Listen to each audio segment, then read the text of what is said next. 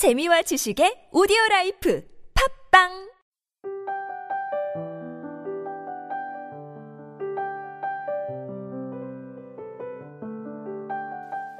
네가 말하려는 문장의 나머지를 완성해 줄 수 있는 사람이 있다는 건 멋진 일이잖아.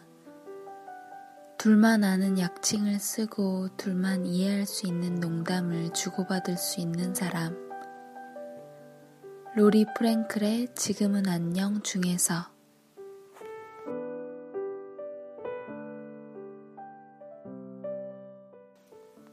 문장의 나머지를 완성해 줄 수 있는 사람이 누구일까요? 곁에 그런 사람 있으신가요? 제 생각에 그런 사람은 통화를 할 때 눈치챌 수 있습니다. 얼굴을 안 보고 목소리로만 대화를 할 때 상대방의 문장과 나의 문장이 겹쳐지기도 하고 혹은 그 문장과 문장 사이에 틈이 생기기도 하죠. 그 겹쳐짐과 공백이 어색하지 않은 사람이라면 내가 말하는 문장의 끝을 마무리 지어줄 수 있는 사람입니다. 분명 나와의 대화 자체를 즐길 줄 아는 사람일 테니까요. 그의 단어와 표현에 익숙해진 나를 발견할 때 한번 손을 꼭 잡아주세요. 이렇게 스며들어와 줘서 고맙다고. 공백을 허전하지 않게 해줘서 고맙다고.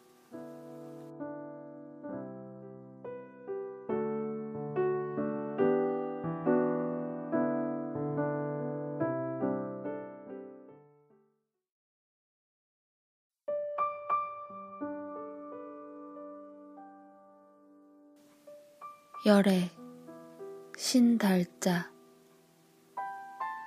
손을 베었다. 붉은 피가 오래 참았다는 듯 세상의 푸른 동맥 속으로 뚝뚝 흘러내렸다. 잘 되었다. 며칠 그 상처와 놀겠다.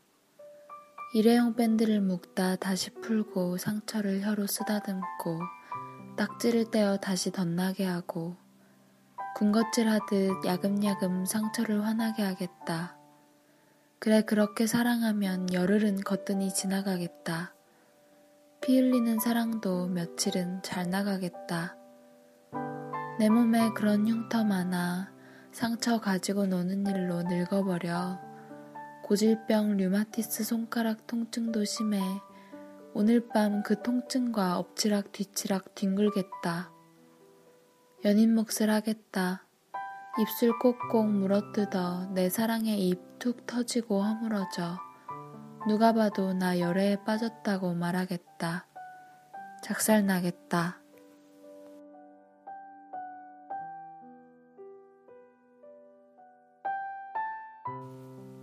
신달자 시인의 열애였습니다.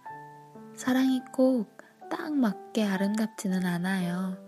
내 상처를 보게 하기도 하고 그 상처를 헤집어 나와 당신을 독하게 만들기도 하죠.